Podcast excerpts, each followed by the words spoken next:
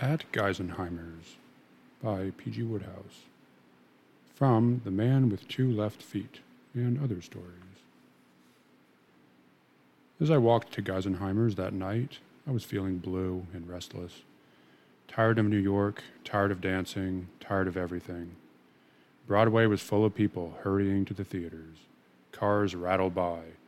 All the electric lights in the world were blazing down on the great white way and it all seemed stale and dreary to me. Geisenheimer's was full as usual. All the tables were occupied, and there were several couples already on the dance floor in the center. The band was playing Michigan. I want to go back, I want to go back to the place where I was born, far away from harm, with a milk pail on my arm.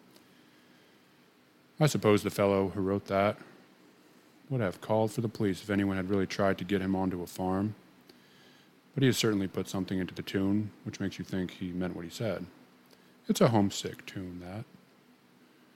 I was just looking round for an empty table when a man jumped up and came towards me, registering joy as if I had been his long lost sister. He was from the country, I could see that. It was written all over him, from his face to his shoes. He came up with his hand out, beaming. Why, Miss Roxborough, why not? I said. Don't you remember me? I didn't. My name is Ferris. That's a nice name, but it means nothing in my young life. I was introduced to you last time I came here. We danced together. This seemed to bear the stamp of truth. If he was introduced to me, he probably danced with me. It's what I'm at Geisenheimer's for. When was it? A year ago last April. You can't beat these rural charmers. They think New York is folded up and put away in camphor when they leave, and only taken out again when they pay their next visit. The notion that anything could possibly have happened since he was last in our midst to blur out the memory of that happy evening had not occurred to Mr. Ferris. I suppose he was so accustomed to dating things from when I was in New York that he thought everybody else must do the same. Why, sure, I remember you, I said. Algernon Clarence, isn't it? Not Algernon Clarence. My name's Charlie. Oh, my mistake. And what's the great scheme, Mr. Ferris? Do you want to dance with me again? He did.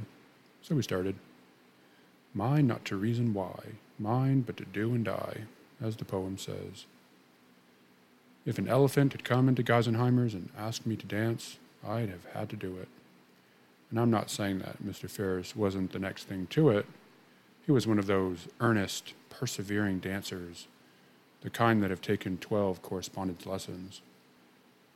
I guess I was about due that night to meet someone from the country. There still come days in the spring when the country seems to get a stranglehold on me and start in pulling.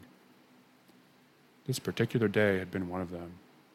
I had got up in the morning and looked out of the window, and the breeze just wrapped me round and began whispering about pigs and chickens. And when I went down on Fifth Avenue, there seemed to be flowers everywhere. I headed for the park, and there was the grass all green, and the trees coming out, and a sort of something in the air. Why, say, if there hadn't been a big policeman keeping an eye on me, I'd have flung myself down and bitten chunks out of the turf. And as soon as I got to Geisenheimer's, they played that Michigan thing. Why, Charlie from Squeedunk's entrance couldn't have been better worked up if he had been a star in a Broadway show. The stage was just waiting for him.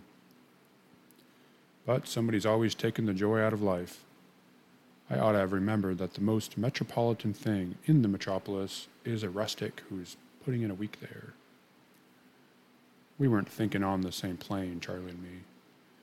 The way I'd been feeling all day, what I wanted to talk about was last season's crops. The subject he fancied was this season's chorus girls. Our souls didn't touch by a mile and a half. This is the life, he said. There's always a point when that sort of man says that. I suppose you come here a lot, he said. Pretty often. I didn't tell him that I came there every night, and that I came because I was paid for it. If you're a professional dancer at Geisenheimer's, you aren't supposed to advertise the fact. The management thinks that if you did, it might send the public away thinking too hard when they saw you win the great contest for the Leverley Silver Cup, which they offer later in the evening. Say, that Leverley Cup's a joke. I win it on Mondays, Wednesdays, and Fridays, and Mabel Francis wins it on Tuesdays, Thursdays, and Saturdays. It's all perfectly fair and square, of course. It's purely a matter of merit who wins the Leverley Cup. Anybody could win it, only somehow they don't.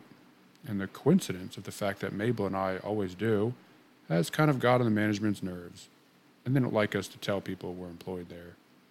They prefer, prefer us to blush unseen. It's a great place, said Mr. Ferris. And New York's a great place. I'd like to live in New York. The loss is ours. Why don't you?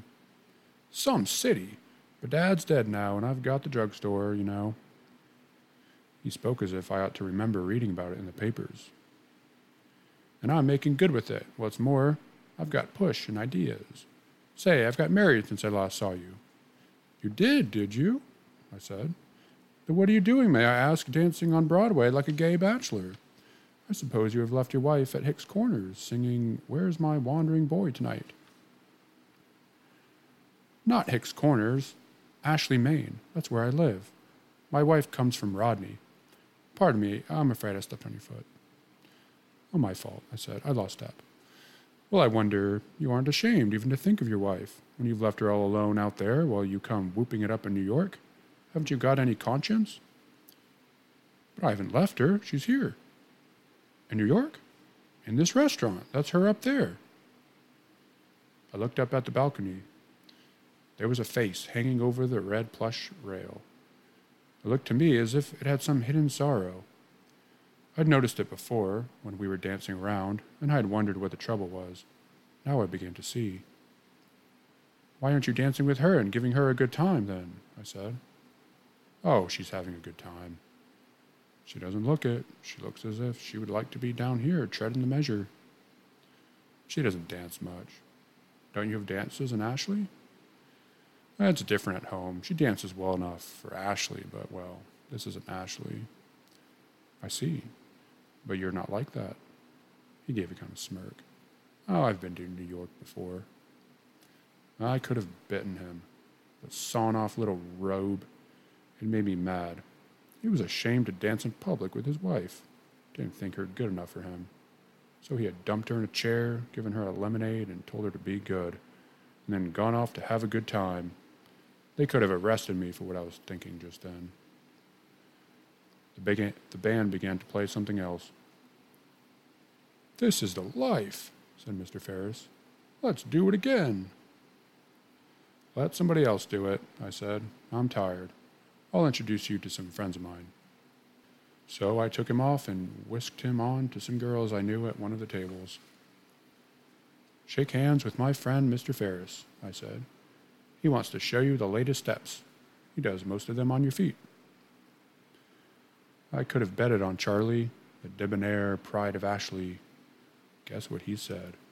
He said, This is the life. And I left him and went up to the balcony.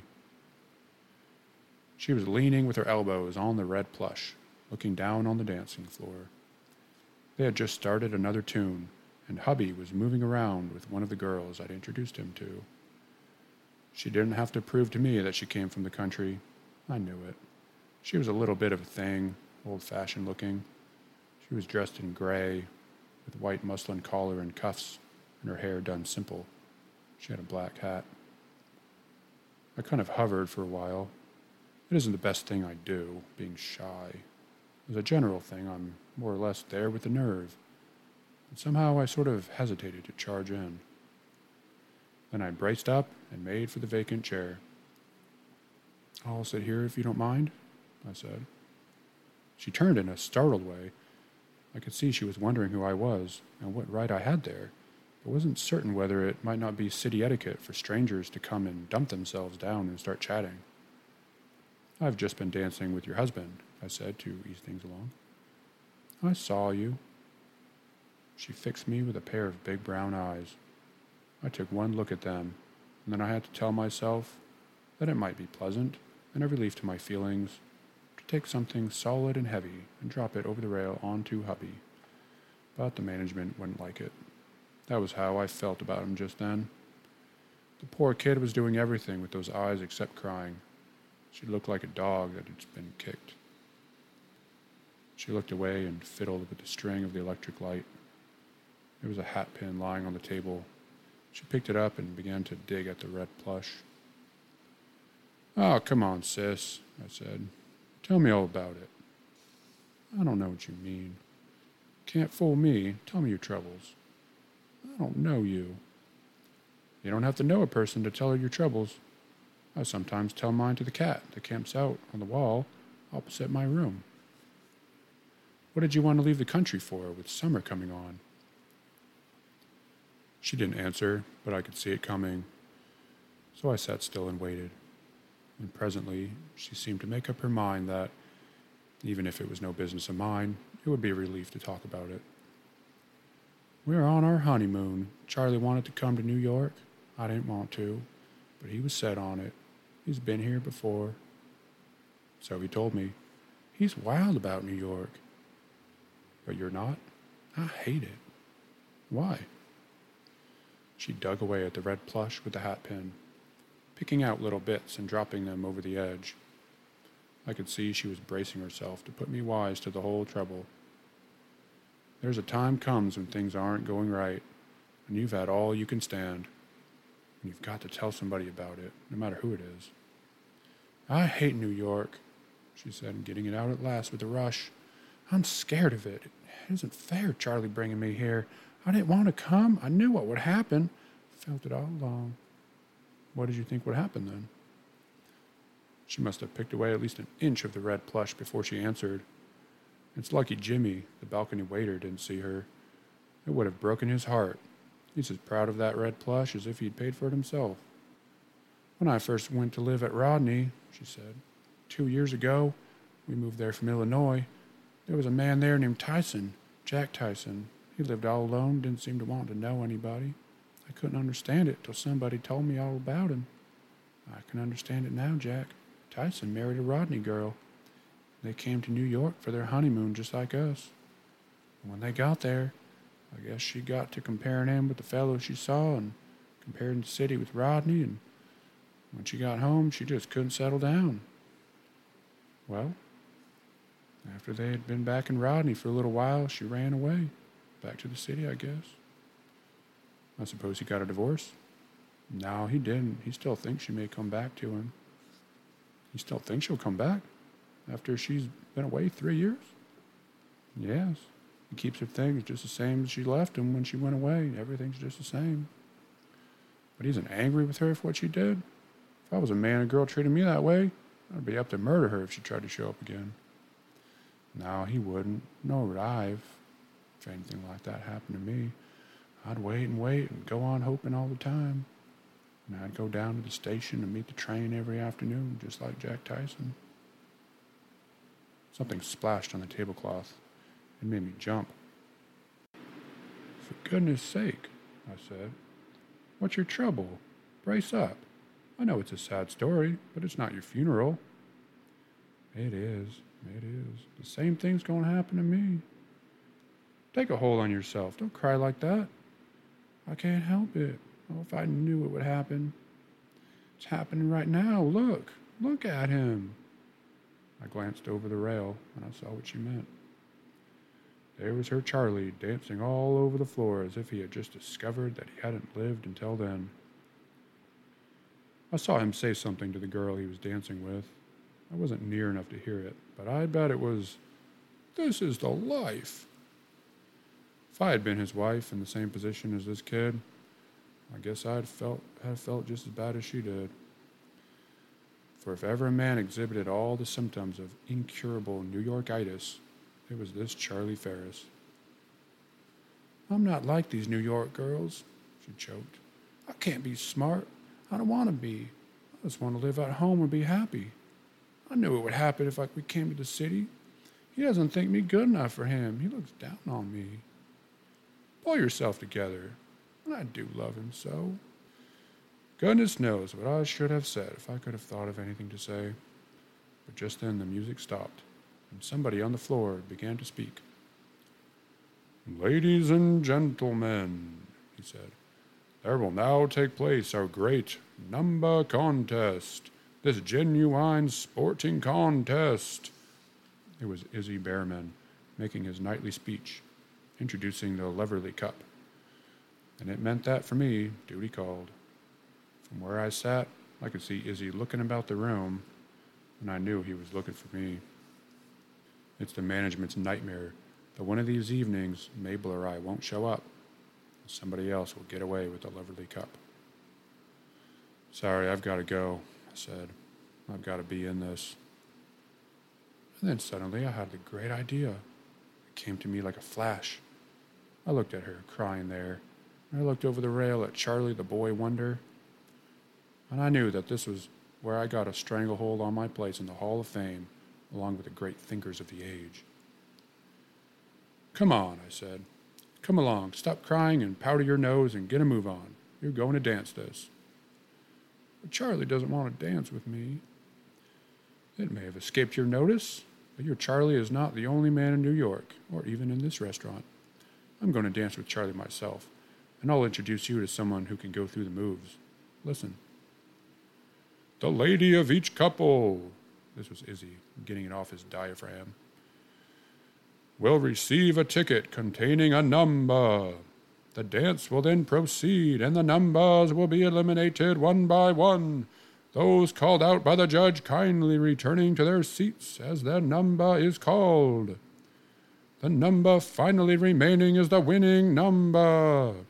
The contest is a genuine sporting contest, decided purely by the skill of the holders of the various numbers as he stopped, blushing at the age of six. Will ladies now kindly step forward and receive their numbers? The winner, the holder of the number left on the floor when the other numbers have been eliminated. I could see Izzy getting more and more uneasy, wondering where on earth I'd got to. Will receive this lovely silver cup presented by the management. Ladies will now kindly step forward and receive their numbers. I turned to Mrs. Charlie. There, I said, don't you want to win our lovely silver cup? But I couldn't. You never know your luck. It isn't luck. Didn't you hear him say it's a contest decided purely by skill? Well, try your skill then. I felt as if I could have shaken her. For goodness sake, I said, show a little grit. Aren't you going to stir a finger to keep your Charlie? Suppose you win. Think what it will mean. He will look up to you for the rest of your life. When he starts talking about New York, all you'll have to say is, New York. Oh, yes, that was the town I won that lovely silver cup in, was it not? And he'll drop as if you had hit him behind the ear with a sandbag. Pull yourself together and try. I saw those brown eyes of hers flash, and she said, I'll try. Good for you, I said. Now you get those tears dried and fix yourself up, and I'll go down and get the tickets. Izzy was mighty relieved when I bore down on him. Gee, he said, I thought you'd run away, was sick or something. Here's your ticket. I want two, Izzy. One's for a friend of mine. And I say, Izzy, I'd, I'd take it as a personal favor if you would let her stop on the floor as one of the last two couples. There's a reason. She's a kid from the country, and she wants to make a hit. Sure, that'll be all right. Here are the tickets. Yours is 36, hers is 10. Don't go mixing them. I went back to the balcony. On the way, I got hold of Charlie. We're dancing this together, I said. He grinned all across his face. I found Mrs. Charlie looking as if she had never shed a tear in her life. She certainly had pluck, that kid. Come on, I said. Stick to your ticket like wax and watch your step. I guess you've seen these sporting contests at Geisenheimer's, or if you haven't seen them at Geisenheimer's, you've seen them somewhere else. They're all the same. When we began, the floor was so crowded that there was hardly elbow room. Don't tell me there aren't any optimists nowadays.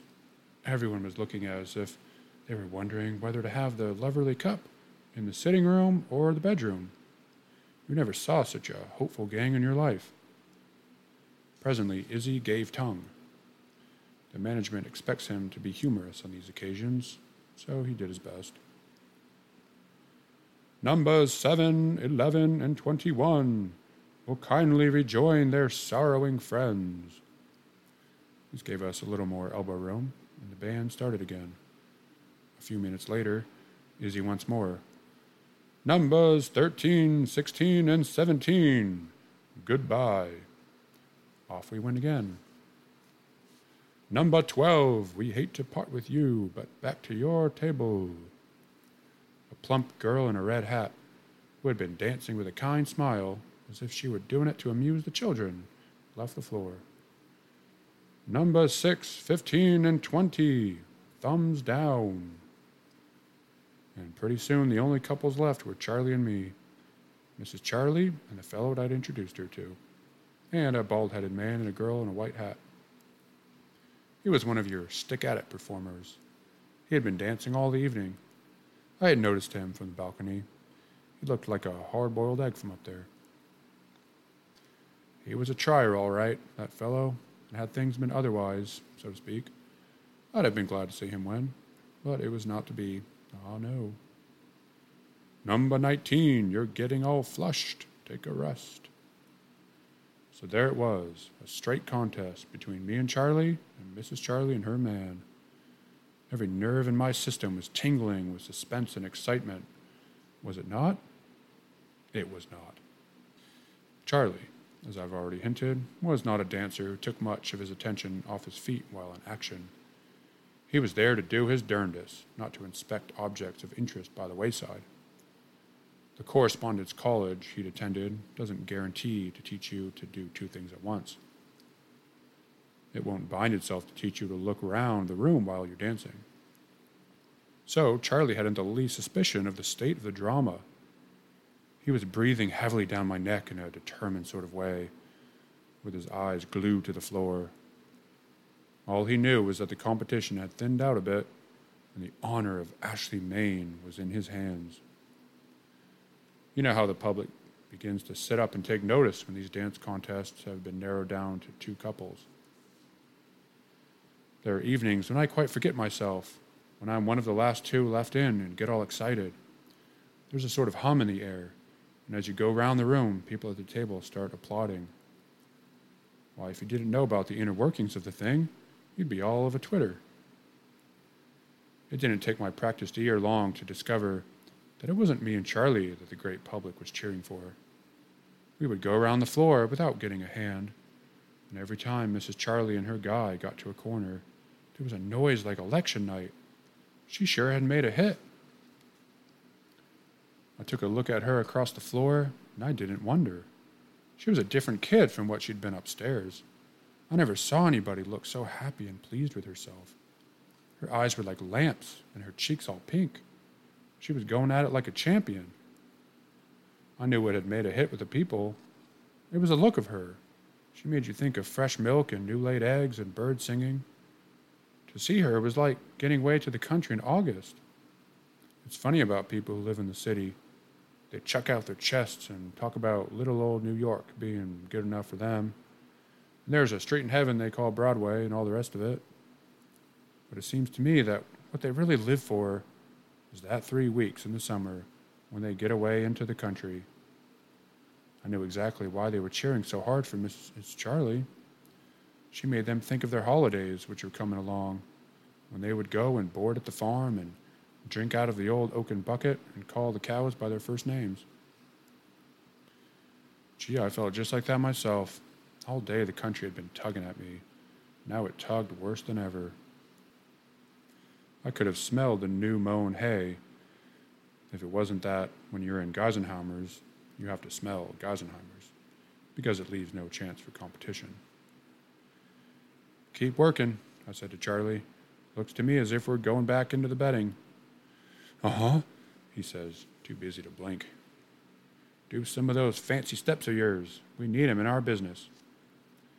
And the way that boy worked, it was astonishing. Out of the corner of my eye, I could see Izzy Behrman, and he wasn't looking happy. He was nerving himself for one of those quick referee's decisions, the sort you make and then duck under the ropes and run five miles to avoid the incensed populace. It was this kind of thing happening every now and then that prevented his job being perfect. Mabel Francis told me that one night when Izzy declared her the winner of the great sporting contest, it was such a raw work that she thought there'd have been a riot. It looked pretty much as if he was afraid the same thing was going to happen now. There wasn't a doubt which of us two couples was the one the customers wanted to see win that lovely silver cup. It was a walkover for Mrs. Charlie, Charlie and I were simply among those present. But Izzy had to do his duty and drew a salary for doing it. So he moistened his lips, looked round to see that his strategic railways weren't blocked, swallowed twice, and said in a husky voice, Number 10, please retire. I stopped at once. Come along, said I to Charlie. That's our exit cue. And we walked off the floor amidst applause. Well, says Charlie, taking out his handkerchief and attending to his brow, which was like the village blacksmith's. We didn't do so bad, did we? We didn't do so bad. I guess we. Uh... And he looked up at the balcony, expecting to see the dear little wife draped over the rail, worshiping him. When just as his eye is moving up, it gets caught by the sight of her a whole heap lower down than he had expected. On the floor, in fact. She wasn't doing much in the worshiping line just at that moment. She was too busy. It was a regular triumphal progress for the kid. She and her partner were doing one or two rounds now for exhibition purposes like the winning couple always do at Geisenheimer's, and the room was fairly rising at them. You'd have thought from the way they were clapping that they had been betting all their spare cash on her. Charlie gets her well focused, then lets his jaw drop till he pretty much near bumped it against the floor. But, but, but, I know. It begins to look as if she could dance pretty well enough for the city after all. It begins to look as if she had sort of put one over on somebody, don't it? It begins to look as if it were a pity you didn't think of dancing with her yourself. I, I, you come along and have a nice cold drink, and you'll soon pick up. He tottered after me to a table, looking as if he had been hit by a streetcar. He had got his. I was so busy looking after Charlie, flapping the towel and working on him with the oxygen, that if you'll believe me, it wasn't for quite a time that I thought of glancing around to see how the thing had struck Izzy Behrman. If you can imagine a fond father whose only son has hit him with a brick, jumped on his stomach, and then gone off with all his money, you have a pretty good notion of how poor old Izzy looked. He was staring at me across the room and talking to himself and jerking his hands about. Whether he thought he was talking to me, or whether he was, he was rehearsing the scene where he broke it to the boss that a mere stranger had got away with his lovely silver cup, I don't know. Whichever it was, he was being mighty elegant. I gave him a nod, as much as to say that it would all come right in the future. And then I turned to Charlie again. He was beginning to pick up. She won the cup, he said in a dazed voice, looking at me as if I could do something about it. You bet she did. But, well, what do you know about that? I saw that the moment had come to put it straight to him. I'll tell you what I know about it.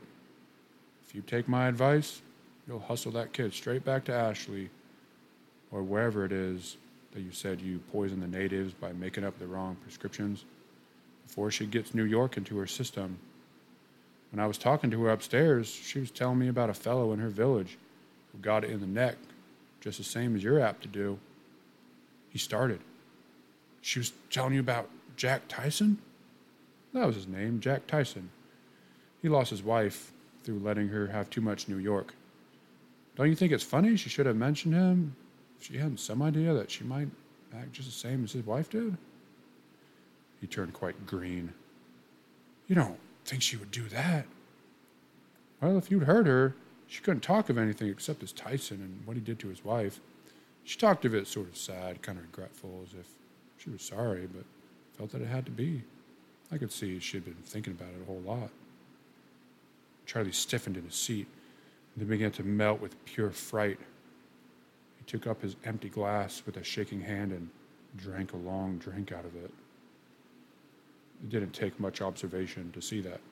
He had had the jolt he wanted. It was going to be a whole heap less jaunty and metropolitan from now on. In fact, the way he looked, I should say he had finished with metropolitan jauntiness for the rest of his life. I'll take her home tomorrow, but will she come? That's up to you if you can persuade her. Here she is now. I should start at once. Mrs. Charlie, carrying the cup, came to the table. I was wondering what would be the first thing she would say. If it had been Charlie, of course, he'd have said, This is the life! But I had looked for something snappier from her. If I'd been in her place, there were at least ten things I could have thought of to say, each nastier than the other. She sat down and put the cup on the table. Then she gave the cup a long look. Then she drew a deep breath. Then she looked at Charlie. Oh, Charlie, dear, I do wish I'd been dancing with you. Well, I'm not sure that that wasn't just as good as anything I would have said. Charlie got right off the mark. After what I had told him, he wasn't wasting any time. Darling, you're a wonder. What will they say about this at home? He did pause here for a moment, for it took nerve to say it, but then he went right on. Mary, how would it be if we went home right away, first train tomorrow, and showed it to them? Oh, Charlie. His face lit up as if somebody had pulled a switch. You will? You don't want to stop on? You aren't wild about New York? If there was a train, I'd start tonight, but I thought you loved the city so, Charlie. He gave a kind of shiver. I never want to see it again in my life. You'll excuse me, I said, getting up. I think there's a friend of mine wants to speak with me. And I crossed over to where Izzy had been standing for the last five minutes, making signals to me with his eyebrows. You couldn't have called Izzy coherent at first. He certainly had trouble with his vocal cords, poor fellow. It was one of those African explorer men used to come to Geisenheimer's a lot when he was home from roaming the trackless desert. And he used to tell me about tribes he had met who didn't use real words at all, but talked to one another in clicks and gurgles. He imitated some of their chatter one night to amuse me. And believe me, Izzy Behrman started talking the same language now, only he didn't do it to amuse me. He was like one of those gramophone records when it's getting into its stride. Be calm, Isidore. Something is troubling you. Tell me all about it. He clicked some more and then he got it out. Say, are you crazy? What did you do it for? Didn't I tell you plain as I could? Didn't I say it 20 times when you came for the tickets that yours was 36? Didn't you say my friend's was 36? Are you deaf? I said hers was 10. Then I said handsomely, Say no more. The mistake was mine. It begins to look as if I must have got them mixed. He did a few Swedish exercises. Say no more. That's good. That's great. You've got nerve. I'll say that. It was a lucky mistake, Izzy. It saved your life. The people would have lynched you if, if they had given me the cup. They were solid for her. What's the boss going to say when I tell him? Never mind what the boss will say. Haven't you any romance in your system, Izzy? Look at those two sitting there with their heads together. Isn't it worth a silver cup to have made them happy for life? They're on their honeymoon, Isidore. Tell the boss exactly how it happened. Say that I thought it was up to Geisenheimer's to give them a wedding present. He clicked for a spell. Ah, oh, he said, now you've done it. You've given yourself away. You did it on purpose. You mixed those tickets on purpose. I thought as much. Say, who do you think you are doing this sort of thing? Don't you know that professional dancers are three for ten cents? I could go out there right now and whistle and get a dozen girls for your job. The boss will sack you just one minute after I tell him. No, he won't, Izzy, because I'm going to resign. You better. That's what I think. I'm sick of this place, Izzy. I'm sick of dancing. I'm sick of New York. I'm sick of everything. I'm going back to the country. I thought I'd got the pigs and chickens clear out of my system. But I hadn't. I've suspected it for a long, long time. And tonight I know it. Tell the boss with my love that I'm sorry, but it had to be done. And if he wants to talk back, he must do it by letter. Mrs. John Tyson, Rodney, Maine, is the address.